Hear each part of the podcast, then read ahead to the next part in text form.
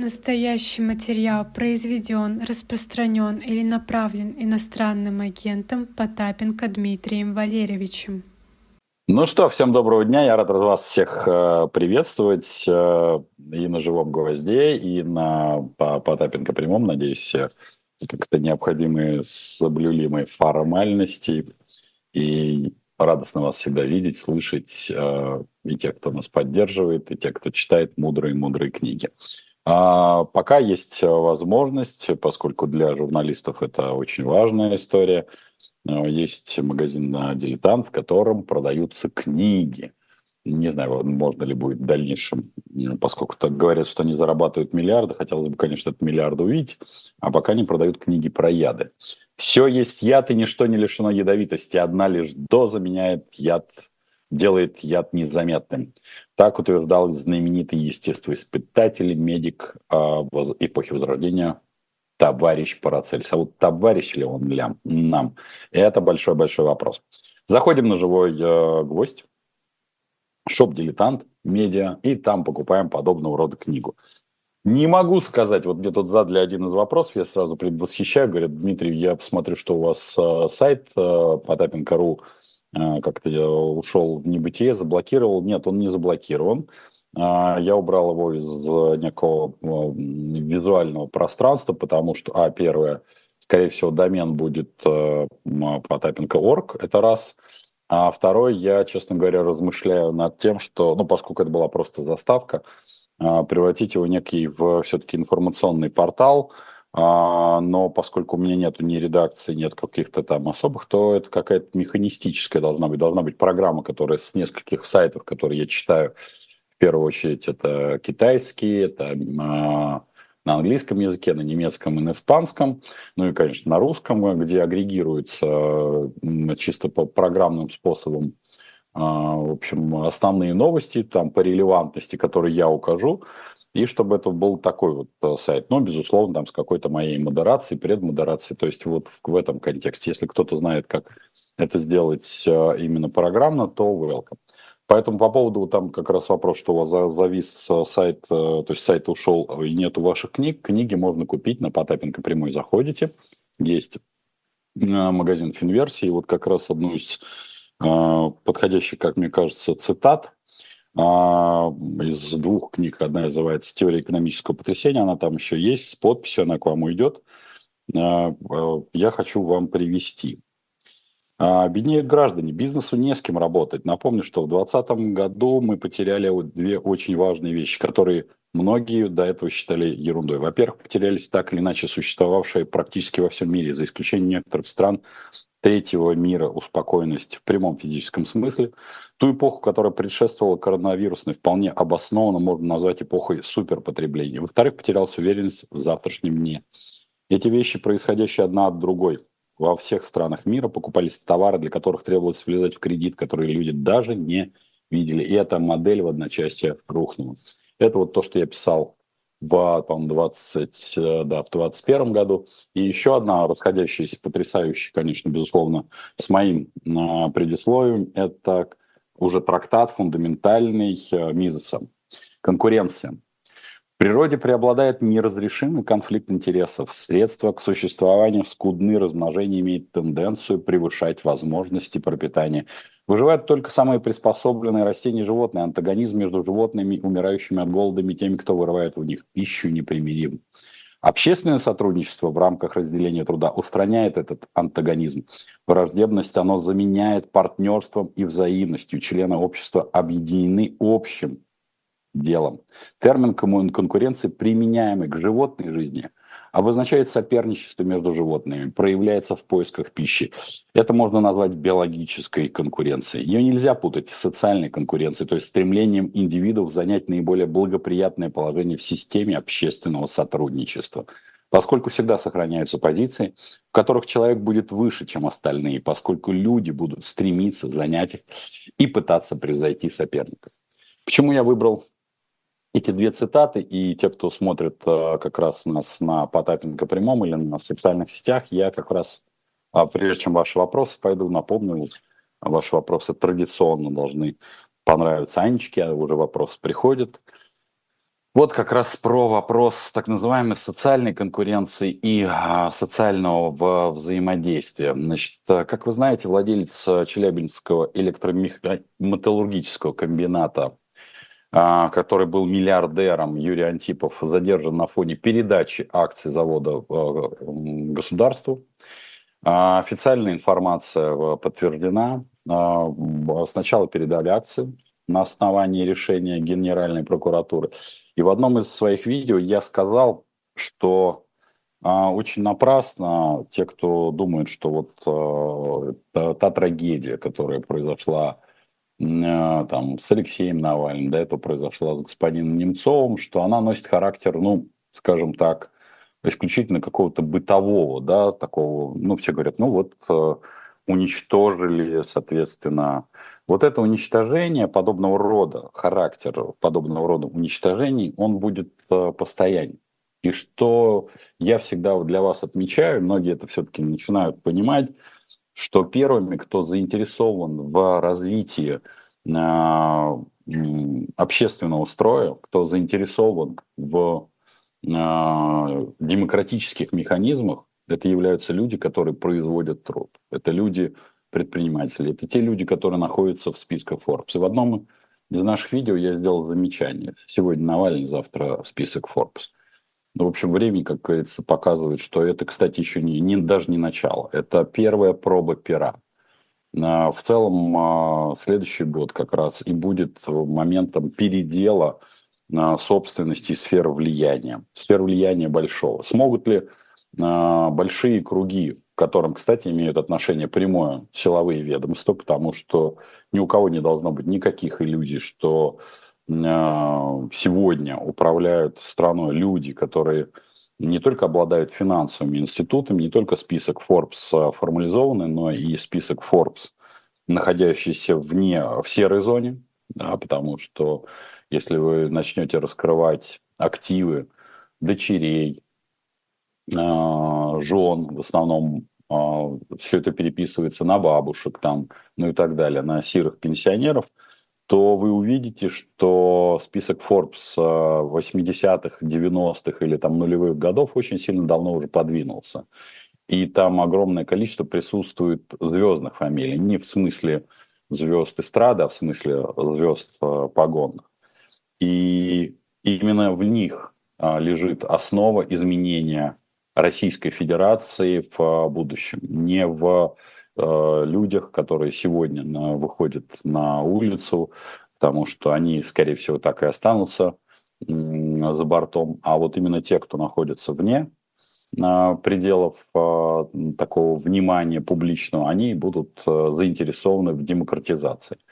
Я не только в это верю, я просто это знаю, вот я это вижу по всем историческим параллелям и понимаю, что основной интерес в демократизации – это большие тугие кошельки, даже если на этих кошельках находятся большие и очень большие звезды. Вот мое короткое вступление с той тематики, которую я обозначил, с приведением книг.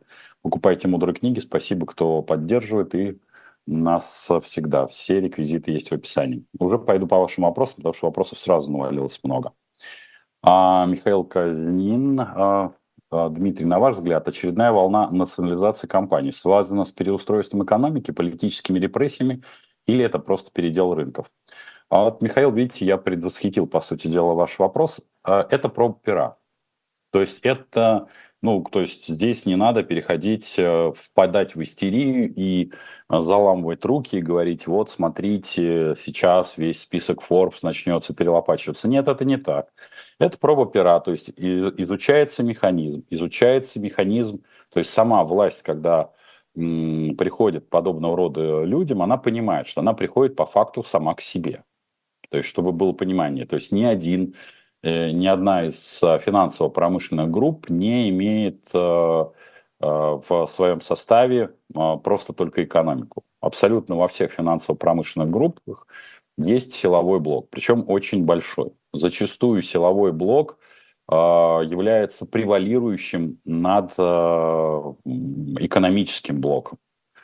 И э, когда власть делает подобного рода э, экзерсисы, то есть вот изучение, проверку, трогает лапкой, Она проверяет, как по своей же паутине начинают идти сигналы, кто из силовых ведомств, которые входили в финансово-промышленную группу, отреагирует, как отреагирует, потому что здесь не так просто, как казалось бы, да, у нас, вот, поскольку обычно рассуждение идут, ну вот там Генпрокуратура написала, что в девяностых что-то было сделано не так. Ну давайте будем честны.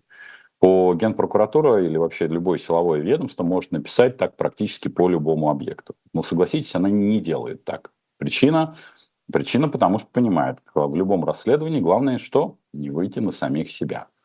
Чтобы не оказалось, что когда вы начинаете там, ту или иную подобного рода акцию там, по, по переделу рынка или по, соответственно, пробе, пробе пера в политическом контексте, вы можете попасть, что у вас не будет исполняться данный приказ. А ваша задача все-таки произвести даже не столько экономический эффект, сколько эффект а, смирности. Поэтому вот...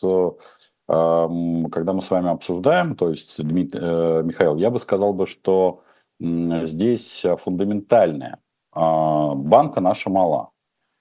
Система власти, ну, если вы там регулярно наблюдаете, вот у, там, у Леши Мамонтова вышло неплохое интервью, неплохое в смысле не того, что я там красавчик, а в том, что он задавал хорошие правильные вопросы. Вот то, что я наблюдаю, баночку-то мы, власть сама же себе заперла, и в этой аплодиться она не перестала.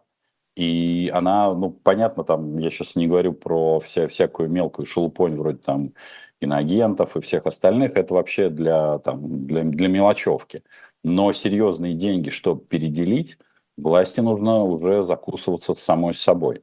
И когда э, СВО будет э, победоносно закончено, то вернувшиеся, опять-таки, герои СВО тоже потребуют своего, в том числе и политического влияния. И вот этот момент самый большой вызов для власти, а не то, чем она сейчас занимается. Это и э, плохо, и хорошо. Хорошо это в той части, что, как мы уже с вами обсуждали, Михаил, поскольку присутствуете на наших уже не первых встречах, что власть допускает за последние десятилетия, еще со времен назначения Ельцина, впоследствии Путина, впоследствии там, других выборных технологий, там, того же запрещенного теперь движения за фургал, я так понимаю, его запретили, видимо, оно теперь какое-нибудь признано то ли экстремистским, то ли еще каким-нибудь. Вот. Власть допускает одну и ту же механистическую и абсолютно стратегическую ошибку. Она допускает, что она не видит вот, в слепой зоне ничего, от слова совсем. И поэтому пока она занимается вот, там, разработкой, там, рекламу запретить там, или еще что-то, то вот этой стратегии, а что вы будете, какое предложение вы сделаете людям, которые вернутся с полей, и как вы их, в первую очередь, политический протест абсорбируете, это, к этому надо готовиться. Потому что они опять пропустят вот этот момент. А момент этот наступает, ну вот до него осталось, по моим оценкам, ну, приблизительно месяцев девять. Так что вот так вот. Поэтому проба, проба пера по переделу, она... Не тем они занимаются. Передел такой копеечный. Ну, переделили. Дальше что, господи. Для нас с вами это миллиарды, а для... с точки зрения статистической их погрешности там даже вообще разговаривать нечем. Тана. Дмитрий, вопрос к вам как к отцу семейства. Скажите, пожалуйста, стоит ли сейчас отдавать ребенка в обычную муниципальную школу или лучше уходить на семейное образование? Речь не о коммерческой школе. А, да, дорогая Тана, это очень сильно зависит от того, в каком районе вы проживаете, в каком городе вы проживаете.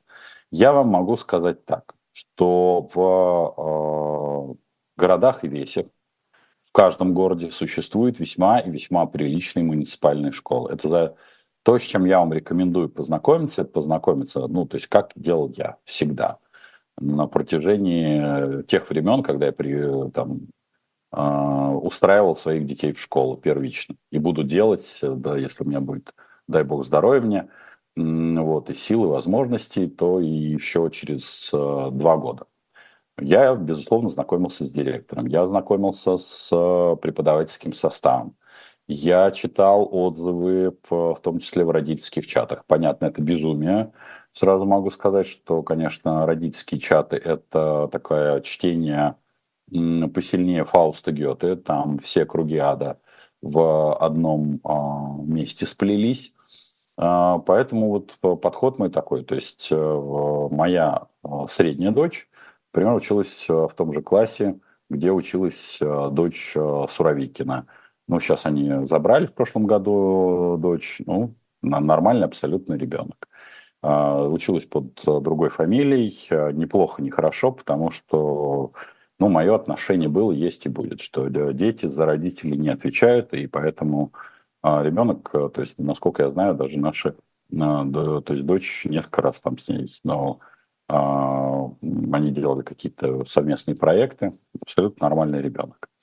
Поэтому, если бы не было навеса вот этого чисто политического, то все бы было бы, наверное, хорошо. Ну, куда-то они перевели. Не наше дело.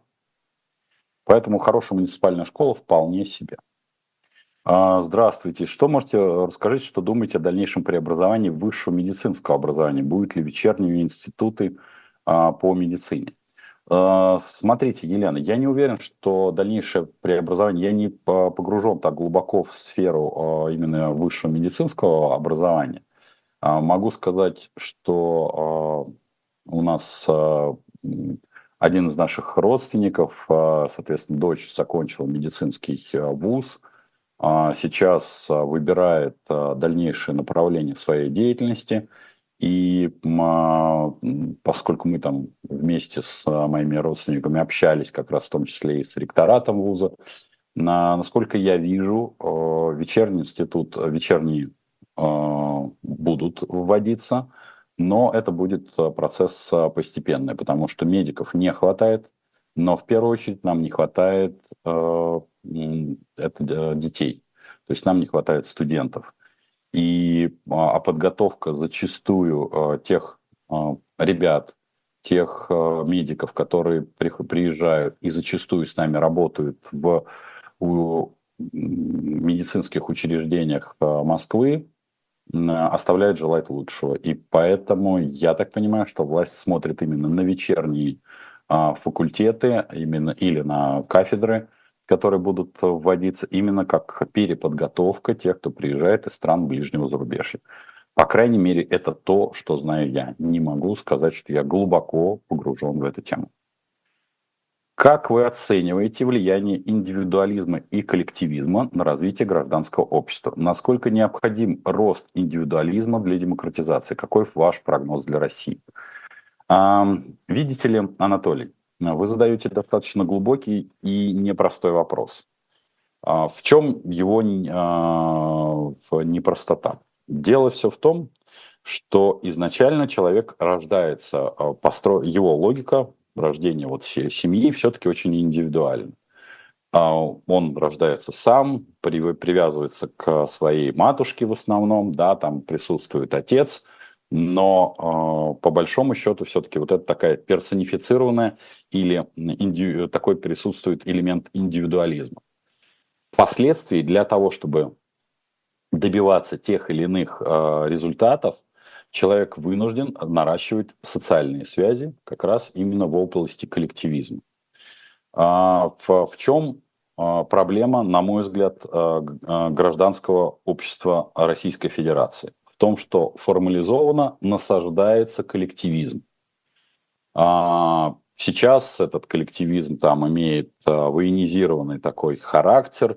Но если мы с вами посмотрим, то мы увидим, что за этим нет идеологии. Как бы кому-то не хотелось верхним эшелоном власти, но они не в состоянии сами соответствовать той идеологии, той, тем словам, которые они продвигают нам с вами.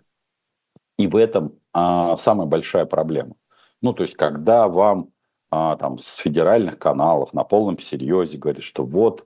нужно там поддерживать тем или иным способом, соответственно, какие-то там социальные проекты, связанные там с военнослужащими и всем остальным, но все это делается вот в рамках там какой-то компанейщины. Вот то, что губило, губило в свое время СССР, губит сейчас создание новой идеологии, это компанейщина. То есть вы, как только мы с вами просматриваем, например, а, какие-нибудь репортажи, ну, буквально двух-трехмесячной давности по федеральным каналам, мы понимаем, что а, они точно так же, как и новости, живут семьдесят два часа. То есть вот есть какая-то повестка, эту повестку бросили, вспыхнула эта повестка, но в дальнейшем не происходит развитие. То, о чем всегда, ну, практически каждый раз говорю с вами я, я не вижу в государственных мужах а, стратегического мышления. Я вижу как раз их действия крайне ситуативны, которые построены а, по логике любым способом, мытьем, катаньем, киданием хоть в капитализму, хоть в социализму, хоть в, в антикоммунизму, хоть в коммунизму, вот, причем и на изму, да, что надо любым способом мимикрировать, но при этом сохранять, вот, быть на вершине этой пирамиды. А это очень шаткое положение. В чем его шаткость? В том, что ты, не, ты создаешь клан, но не, ты не создаешь учеников, последователей школ. И для власти, ну, то есть, если там человек находится на вершине власти, для него крайне важно создавать как раз школу учеников и последователей. То есть только в этой, э, как говорится, длине возникают э, те самые внуки, о которых я частенько с вами как раз обсуждаю, что для меня является вызовом, э, неприятным вызовом, что за последние сто лет у генсеков не появились генсековские внуки. Не в смысле биологическом, да, у многих внуки-то есть, но только они не в пределах в современной структуре власти. И вот это для нас, то есть вот этого отсутствия наследования, хоть не, не физического наследования, а наследования э, идеологии, и приводит к тому, что Россию, Российскую империю за последние там сто с лишним лет все время штормит. Вот у нас туда-сюда мотает. Это базис. Поэтому я бы сказал бы, нужно ли растить индивидуализм? Да было бы неплохо. Но кто же это будет делать? Сейчас люди просто находятся в атмосфере страха. Собственно говоря, власть пытается сохранить себя. То есть страх – это не плохо, не хорошо. Но как инструментарий он достаточно тупой. Потому что ты не прогнозируешь, какую э, реакцию на страх у в, э, подопечных или по, по, по, у твоего общества ты можешь вызвать. Ты можешь вызвать реакцию как принятие, как реакцию э, отторжения, так и реакцию, самую большую реакцию, э, когда будет противление, но не явное. Потому что, ну, даже в концентрационных лагерях существовало сопротивление, несмотря на то, что каждый из тех людей, которые принимал участие в сопротивлении, гарантированно мог быть без суда и следствия, быть расстрелян и тут же сожжен или там запытан. Но вот вопрос, как говорится, как страх неплохо, нехорошо, страх – это инструментарий. Напоминаю, страх – великолепный слуга, но крайне дурной хозяин. Как, э, подскажите карту какого банка открыть для перевода из России и для использования за границей, Ирина? Ну, я бы вам порекомендовал бы взглянуть на два банка таких глобальных. Это, собственно, Каспи. А вообще, в целом, я вам как-то рассказывал, что э, была конференция онлайн как раз с, с моими коллегами э, в э, Казахстане и Кыргызстане. Вот я тут немножко, как говорится, разгребусь, обязательно съезжу и в Алматы, и в Бишкек, потому что, в общем, есть там дела. Ну, собственно говоря, периодически возникают и приглашения оттуда по разным коммерческим контрактам. Вот, поэтому Каспий и Халык. Две, в общем-то, структуры, которые позволяют вполне себе комфортно работать. Так что без долгих размышлений. Подумаем о смене авто. Подскажите, как дела на автомобильном рынке в России? В конце апреля, начало мая ждем пополнения в семье. Поздравляю вас, Diamondcraft. Вы тоже у нас, насколько я помню, регулярный наш зритель. Благодарен тем, кто нас поддерживает. Очень приятно, когда приходит и донат, и даже теплые такие сообщения индивидуальные. Просто мне их пересылают. Я бы сказал бы так. Дела на автомобильном рынке России следующего характера. Вероятность того, что мы с вами получим в ближайшее время повышение цен на авто, от десяти там, до двадцати процентов достаточно высока. Это связано с сокращением предложения, достаточно серьезным. И плюс ко всему это, конечно, связано с тем, что увеличиваются издержки тех компаний, которые завозят автомобили на рынок. Я, ну, поскольку вот очередной, по-моему, как раз китайский суперкар приказал долго жить для Китая в целом, это не очень большая, как бы, потеря, но если вы уж, как говорится, будете рассматривать, я очень скептически отношусь к китайскому автопрому и, наверное, буду относиться к нему очень долго скептически, потому что для меня нужен Нужна та самая история, о которой я частенько говорю, вот тот самый план хотя бы лет на тысячу. И если э, баварские, скажем так, или немецкие автомобили имеют историю и выпуск запчастей даже после того, как э, данные автомобили перестали существовать, э, у них от минимум десяти, а реально сорок лет выпускаются запчасти на автомобили, то залетать с китайской погремушкой в последующее обслуживание, а поскольку у вас ожидается пополнение, чему я несказанно рад, вот, вам нужно что-то достаточно надежное. Поэтому, если у вас есть возможность, и вы как-то в средствах либо не стеснены, либо понимаете, что можно что-то выбрать, я вам рекомендовал бы бэушный, наверное, либо немецкий автопром, либо корейский автопром, ну, там, на крайняк японский, он куда более разумен. Все покупки так называемых новых автомобилей, ну, вызывают большой-большой вопрос. Так называемые отечественные автомобили тоже имеют право на существование, при этом их продажная стоимость по истечению трех лет и, главное, обслуживание – после трех лет, ну, обслуживание будет достаточно дешевое, но автомобиль, конечно, обычно приходит в не очень потребное состояние. Поэтому вот выбор за вами. Тут вопрос бюджета и как часто вы планируете менять автомобиль. Я, надо сказать, в последние десятилетия консервативен, и поэтому могу сказать, что всякие погремушки я периодически тестирую, в том числе и электрические, но не вижу в этом никакого, откровенно говоря, смысла. Все-таки бензин плюс с установкой там газового оборудования, мне кажется, что для Российской Федерации на долгие десятилетия еще будет вполне себе разумный выбор. Маловероятно, что у нас произойдут глобальные изменения, и те же самые электрички будут сколь-нибудь разумны. Ну, мой аргумент, наверное, про электрички вы знаете. Я не собираюсь быть слугой автомобиля, когда я должен думать, просчитывать свой маршрут. А, вот мне нужно так, чтобы хватило заправки, вот я здесь заправился, а вот туда доехал и там подзаправился, чтобы ему хватило обратно доехать. А если у меня там мороз, я должен как-то специально машину укрыть.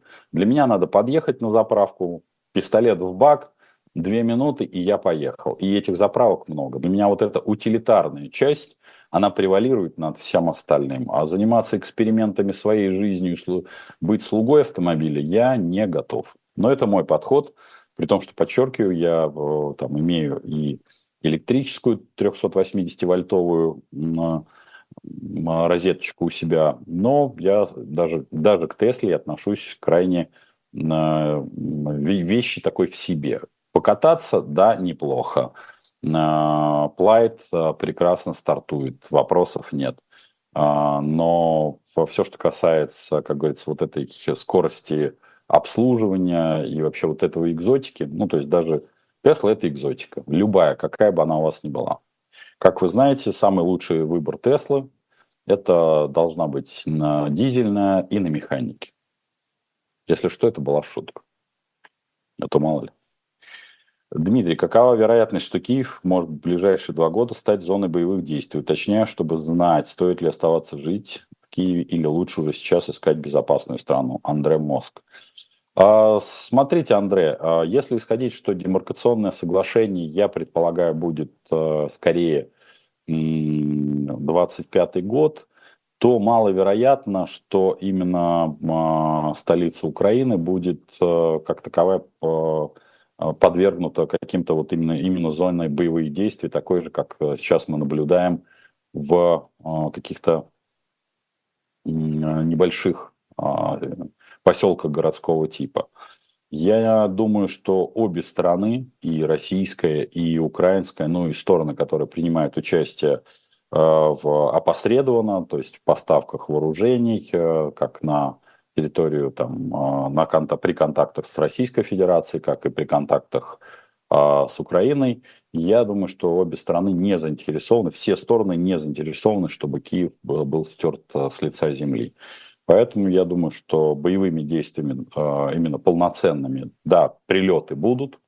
Я думаю, что это вы знаете существенно лучше, чем я, потому что я это знаю только из информационных агентств и как бы и от там, родных и близких. Но именно зоной полноценных боевых действий с, с, со стиранием с лица земли, я думаю, что маловероятно. Есть ли какие-то еще площадки, где вы выступаете, ваших утренних эфиров очень не хватает, какие были на Радио один? Даймон. Мне тоже не хватает. К сожалению, утренние... Ну, понятно, что государственные СМИ по совершенно разумным причинам для них не будут давать эфир. Несмотря на то, что эфир даже на Радио один, он всегда был корректный, как, в общем-то, и все остальные корректные эфиры. То есть я ненавижу и буду ненавидеть всегда с фибрами души любую пропаганду любого толка, хоть она будет за красных, за белых, хоть еще за каких-то, потому что считаю, что пропаганда развращает людей и дает им неверные стимулы. И в том числе пропаганда плоха, в том числе, кстати, для самих органов власти. Они, к сожалению, зачастую начинают верить в свою собственную же пропаганду. И это приводит к неверным принятиям стратегических решений. Я себе позволить такую вольницу не могу, поэтому я всегда как-то обижаю обе стороны и буду обижать в дальнейшем. Поэтому мне тоже не хватает утренних эфиров, но пока не... Скорее всего, мы будем в формате с вами Ютьюба и там, моих социальных сетей, потому что утреннее шоу, конечно же, это было всегда для меня интересно, потому что это, во-первых, отработал, и я мог ехать дальше на службу, а вот этого пока не хватает. Поэтому утренних, к сожалению, нет. Каюсь. Сейчас я постараюсь разобраться с, так скажем, навалившимся вот сонмом проблем, связанных с осликом ИА. Ну, я думаю, что это еще мне месяца полтора-два-то точно потребуется, поэтому надеюсь, что где-нибудь в уже там апрельские месяцы я буду, в апреле я уже буду как-то посвободнее, может быть, какие-то новые форматы для вас выведу. Что у нас по золоту, Дмитрий? Рудники в обработке, запас этого приятного металла достаточно в наличии на мировом рынке. Смотрите, Денис, ключевым вопросом для наших является другое, что золотом-то у нас все хорошо. То есть золото у нас есть, было, есть и будет. Вот. Но другое дело, по каким ценам у нас, у наших золотопромышленников скупается этот металл нашим, нашим государством. И это первый посыл. Второй посыл, крайне важный. Золото российское имеет маркировку. И как бы кому-то не хотелось, является ли это защитным активом и, главное, обходом санкционного давления, скорее нет, чем да. Говорить о том, что золото, если мы возьмем уже мировое золото, будет иметь какой-то там галопирующий рост, я был бы к этому очень э, аккуратно к этому подходил. Поэтому и покупка э, золота физического, и покупка золотых монет – вещь очень рискованная. Объясню, с чем, какова логика. Когда возникают те или иные катаклизмы, золото вы будете скупать по цене лома. Ой, то есть продавать по цене лома. Даже если у вас какие-то золотые монеты, которые имеют какую-то невероятную ценность, то в момент кризиса ценностью будут совершенно другие. Поэтому золото вы будете продавать, даже очень дорогостоящее, по цене лома. Поэтому я к этому активу отношусь крайне аккуратно, не предлагаю его ни одному из своих крупных клиентов. Планирую наконец-то бросить работать пять на два и попробовать выкупать у города ПСН в цокольных этажах, делать ремонт и продавать как апартаменты. Что скажете о таком бизнесе? Я бы сказал бы, все, что касается помещений свободного назначения, о которых вы говорите, и продажи их в качестве апартаментов, здесь имеет, имеется проблема в том, что те, кто его, их приобретают, подобного рода помещения именно в цокольных этажах, они могут получить, ну, то есть вы получите негатив. То есть, да, присутствует подобного рода бизнес, но он скорее построен на том, что люди, которые э, приобретают э, вот эти так называемые апартаменты, они, э, ну, э, скорее всего, имеют какие-то проблемы с легальными документами, потому что вообще все, что касается апартаментов, ну, для человека, который обладает хоть сколь-нибудь капиталом, то есть невозможность прописки, невозможность... Э, иной формы использования данного помещения как жилого является серьезным ограничением. Поэтому я бы был бы, ну, сказал бы так, что объем подобного рода рынка есть, есть ряд моих коллег, которые подобным бизнесом занимаются, но они говорят о том, что под жилье, по сути дела, подобного рода помещения редко уходят, именно как апартаменты жилые. В основном получается офисно-жилое использование. Что я имею в виду? То есть, когда там большой или небольшой бизнес приобретает подобного рода переделанные апартаменты и использует одновременно и для проживания, например, части сотрудников, и как офисное помещение. В, в чем там возникают проблемы? Это в первую очередь, конечно, использование, потому что жить в этом, ну, по большому счету, по-честному, нельзя. Можно ли считать смерть младшего Сечина переделом? Нет, я бы сказал бы, Светлана, что здесь переделом и не пахнет. Все, что касается детей, ну, так называемых элит, ну, как правило, это очень большие личные трагедии. Я не знаю, там, не был знаком с Сечиным-младшим, но ряд как-то семей я наблюдаю, ну, уже долгие годы, и, к сожалению, для них, то, о чем я, наверное, в самом начале вам упомянул, Светлана, их дети и даже их внуки не являются не то что их наследниками, они являются даже продолжателями их дел. То есть, если вы посмотрите вот эти даже финансово-промышленные группы, в которых присутствует силовой блок, а я надеюсь, что вы вначале начали нас смотреть, то вы увидите, что дети и внуки не занимают лидирующие позиции в этих группировках. А это очень важно, потому что отсутствие наследования, в первую очередь властных каких-то инструментов, является важным элементом. Стоит ли сейчас вкладываться в ОФЗ, пока высокая ставка Центрального банка? Владимир Некрасов. Ну, я бы сказал бы так. Владимир, все зависит от, от срока. Вполне себе ОФЗ являются доходным инструментом. Вы их можете вполне себе использовать. Поменялись ли ваши отношения в связи с последними событиями с Михаилом Хазиным? А видите ли, в чем дело? Все, что касается персоналей, неважно, Васи, Пети, Коли или всех остальных, в том числе и Михаила Леонидовича, я ко всем людям очень ровно отношусь. И, дорогая аудитория, дорогая аудитория, я хочу обратить ваше внимание. Это свойство моей, как говорится, моей, моей, моей риторики. Несмотря как бы ни менялись мои статусы э, или какое-то отношение каких-то чиновников ко мне, э, Олю я буду называть Олей, да, если вы не знаете, то Ольгу, Ольгу Скобееву, э, соответственно, Женю Попову я буду называть э, Женей Поповым, Евгением Поповым, Владимира Путина я буду называть Владимиром Путиным, ну и так далее. В том числе Михаила Леонидовича я буду называть Михаилом Леонидовичем, потому что именно я его вывозил в свое время к итальянским предпринимателям, где читал, там, где мы вместе читали лекции. То есть я его туда, в общем-то, вывозил в свое время.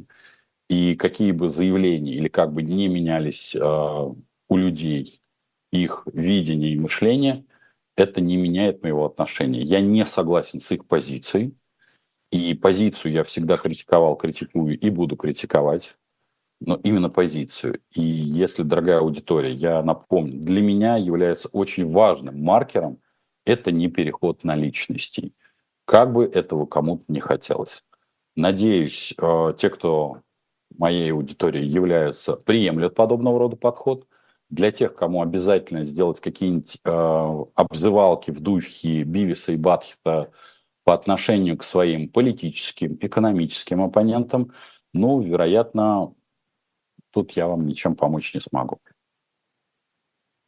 Временный запрет на экспорт бензина. С первого марта Россия на полгода вводит запрет на поставки бензина за рубеж, соответствующий, как думаете, приведет к падению цен. Э, приведет ли к падению цен это решение? Э, дорогой Михалыч, маловероятно, что подобного рода решение приведет к падению цен. Связано это с весьма прозаичной вещью. А когда делается запрет на экспорт, то это не означает, что э, с вас надо меньше брать. С вас нужно брать столько же, поскольку все-таки мы с вами находимся в системе феодального э, государства. И вне зависимости от того, что происходит, какова наполненность бюджета, я частенько вам это привожу. Да, тот самый анекдот «папа, ты меньше будешь пить, нет, сынок, ты будешь меньше кушать», он очень важен для понимания. В чем тут э, фишка? Неважно, является ли бюджет дефицитным или профицитным, по странному стечению обстоятельств, вот уже более э, двадцати с лишним лет, каждый из нас почему-то, не знаю почему, для меня это вот удивительный момент, привязывает следующий э, нарратив. Что если бюджет профицитный, то означает, что я буду жить сытно. Если де- бюджет дефицитный, это означает, что мои доходы упадут. Никаким образом ваши доходы не транспонируются с доходами бюджета. Не транспонируются и транспонироваться не будут. В принципе, Алис. Поэтому цены не упадут. Сколько подъедут санкции? По... Скоро подъедут санкции по Навальному. Что они могут предложить России? Что может предложить им Россия? Карту, от которой нельзя отказаться. Я не думаю, что, Тимур, будут какие-то глобальные санкции. Ключевым вопросом является, к сожалению, или к счастью для кого-то, это то, что Россия с энергетического рынка, мы это говорили еще два года, я продолжаю это говорить, для того, чтобы, например, с энергетического рынка выпереть Россию, ну, казалось бы, уж там, Два года. Я говорил, что нужно приблизительно два с половиной года очень упорно работать энергетическому сектору европейских государств. Но если вы посмотрите на Германию, закрываются ядерные станции, атомные станции. Станции, которые работают на угле, принципиальной модернизации не подвергаются. А при этом, при всем, СПГ будет приходить как не в себя. До тех пор, пока не поменяется именно вот эта энергетическая парадигма, где больше и больше будет использоваться как раз ядерная энергетика, которую зеленые там уже признали зеленой. А напомню, что было время, когда именно под политическими как раз заморочками зеленые занесли ядерную энергетику как грязную энергетику, но теперь она оказалась зеленой энергетикой. Вот без большего использования ядерной энергетики, водородной энергетики, разработках в этой области, ядерную-то можно уже использовать сегодня и сейчас, выпихнуть Россию, там, как кому-то хотелось, и те, кто там влажными мечтами подобными рода обсуждают, ни с газового, ни с нефтяного рынка, будет невозможно. Можно делать те или иные ограничения. Да, это будет приводить к большим убыткам. Да, бюджет дефицитный будет больше и больше. Но как запертые в пауки в банке, они будут пожирать себя. Они будут пожирать нас, но при этом, как говорится, любые военизированные попытки на сопредельных территориях это останавливать не будет, потому что это их реализация, самореализация, это их новогодний голубой огонек. И для них это радость, что они могут всему миру показывать Кузькину мать и выкладывать свой большой болт. Да, это контрпродуктивно, да, это... приносит им же самим же убытки, как управленческие, так и экономические. Нет, это не самоубийство, потому что они не самоубьются от этого, они просто, вы просто будете меньше жрать.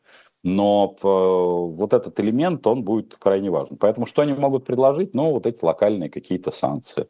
Может ли Россия что-то в ответ предложить? Ну, вот у нас периодически, знаете, с Эквадором. То бананы у нас хорошие, то бананы плохие. У нас взаимодействие идет через третьи страны, поэтому мы как-то формально и неформально друг другу санкциями уже нассать в тапки не можем. Какую вашу книгу по экономике лучше подарить на восемнадцатилетие? Ой, Светлана. Была хорошая книга, она, к сожалению, ушла, и я пока ее, скажу честно, перерабатываю, потому что а, у меня поступило несколько предложений, вот она называлась «Честная книга о том, как делать бизнес в России». Если вы ее найдете, то будет а, респект, но это книги уже будут а, вторичные, они больше не, не переиздаваться в России не будут, а...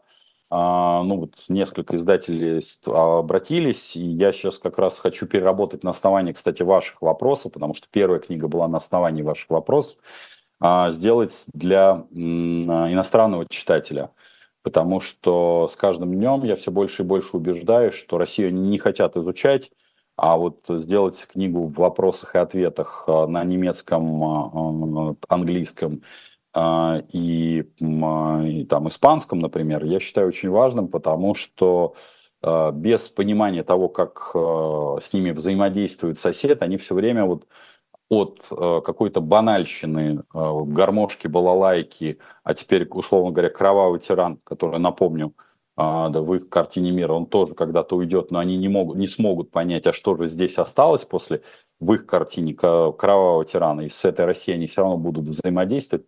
А отморозиться ни Россия от них, ни они от России не смогут. Вот именно поэтому я бы сказал, бы, это важно. Эту книгу я перепишу. Из последнего я бы рекомендовал «Теорию экономического потрясения», которую я вот приводил в самом начале. И, конечно, тяжелый труд, скажу сразу, вот тот Мизес «Человеческая деятельность», который я также в самом начале вам начал приводить примеры, читал. Там, я написал к этому предисловие, для меня это большая честь, потому что это очень хороший экономический труд. Ну, я бы сказал, бы, да, вполне. Спасибо четвертому человеку, что до семи мы, наверное, сегодня не добежим, который поддерживает, все реквизиты есть в... под Потапенко-Прямом. Респект вам. Так, Олег, вы разделяете мнение Олега Тинькова, что если у человека есть один миллион долларов, и он остается в России, то он просто не очень умный человек. Я бы сказал бы так. Ну, миллион долларов по нынешним временам, это, грубо говоря, там девяносто миллионов рублей. Это хорошая, хорошая, скажем так, квартира в Москве. Технически, наверное, человек может уехать. Ну, вот я могу сказать про себя. А что там делать? Вот ключевой вопрос. Просто как-то проедать. Ну, я человек, которому нужна, как-то, нужна деятельность, нужна работа. В первую очередь в области экономики. Ну, я вам могу предложить сделать просто такой челлендж. Возьмите, зайдите там, например, на LinkedIn, возьмете мой профиль и попробуйте, например, этот профиль виртуально трудоустроить. Ну, просто вот челлендж для... вас, то есть при том, что мой профиль, он там с обладанием высокого, там, высокой степени образованности, но возраст пятьдесят четыре года, большая часть промышленных предприятий, хотя боты все время как-то пытаются вот это пренебрежительно, иди торговать колбасой, колбасы было в этом мало, больше промышленности. Вот возьмите, соответственно, пример, можете обкатать и как-то получить оффер на виртуального Потапенко. Получите оффер, и тогда мы с вами сможем это обсудить. Все, что касается просто доживания в качестве пенсионера, ну, я остаюсь в России именно по той самой причине. Считаю, что э, безнадежности здесь нет от слова совсем. И хороших людей, ну, несмотря даже вас там, пусть их четверо, из там, десяти тысяч человек, которые там поддерживают, читают книги. У нас, например, тот же Мизес прекрасно читается, просто великолепно. Я уж не говорю про мои книги.